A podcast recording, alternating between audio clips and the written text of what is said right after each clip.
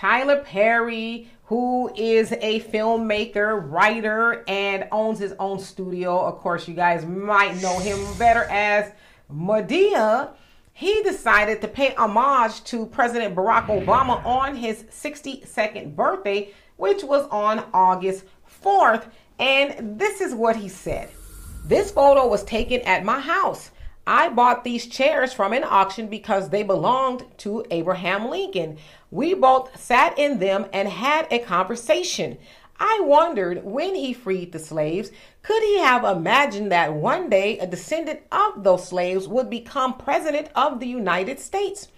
Only in our America, and with all of her flaws, what a great country we live in, and we must fight to keep our democracy. Happy birthday to you, Mr. President Obama. And it's like, okay, Mr. Perry.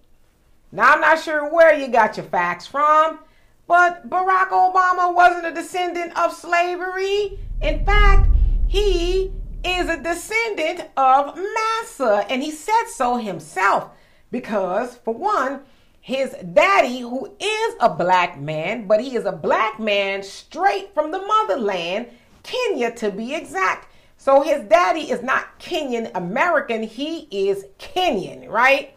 And his mother was a white woman. And so again, Barack said that I am the descendant of, you know, slave owners. My family owned some slaves. So I don't know again where Tyler Perry got those facts that uh, Barack Obama is what we would call ADOS, but he is not.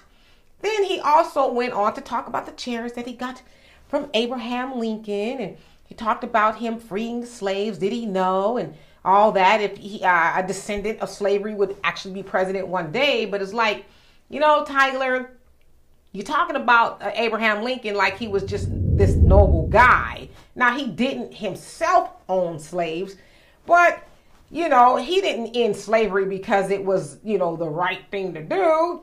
He ended it because he said if it means freeing slaves to keep the union together, then that's what I'm going to do.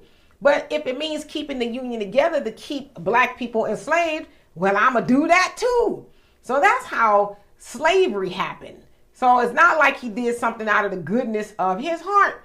Then Tyler Perry went on to talk about our America and how it's a great country with its flaws and all, and we need to fight uh, to keep democracy. See, right there, all of that last thing I said, that makes me believe that Tyler Perry was sent.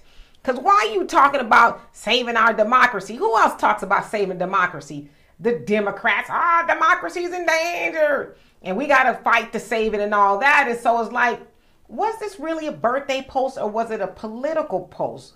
But my thing is, if it was a political post, they didn't give you all the facts, even to the tune of him having to take that down because a lot of people took him to task. It's like, you don't know what you're talking about. Obama's not ADOS. You know, you, Abraham Lincoln, this is why he freed the slaves and all of that other stuff. But, you know, to me, I looked a little bit deeply into it. It's like, well, why are you talking about democracy? And we know that Tyler Perry has a large black following. I would say that most of the people that follow Tyler Perry and that made him wealthy to the tune of being a billionaire are black people. So that right there was very suspect. I think he was told to say that in that post again that he took down, got the attention for the wrong reasons. But anyway, instead of Tyler Perry getting his facts from his wig department. Y'all know if you're watching the Tyler Perry's movies, you see the wigs lifting up and they just look dry and horrible, right? He needs to not talk to them when it comes to, you know, politics and facts and things like that. He needs to talk to some real people who know. Like us, right? We would have told him the truth. So anyway, y'all tell me what you think of that. And for more insightful commentary, please subscribe to this channel and my channel, The Demetra Kaye Show here on YouTube. Peace.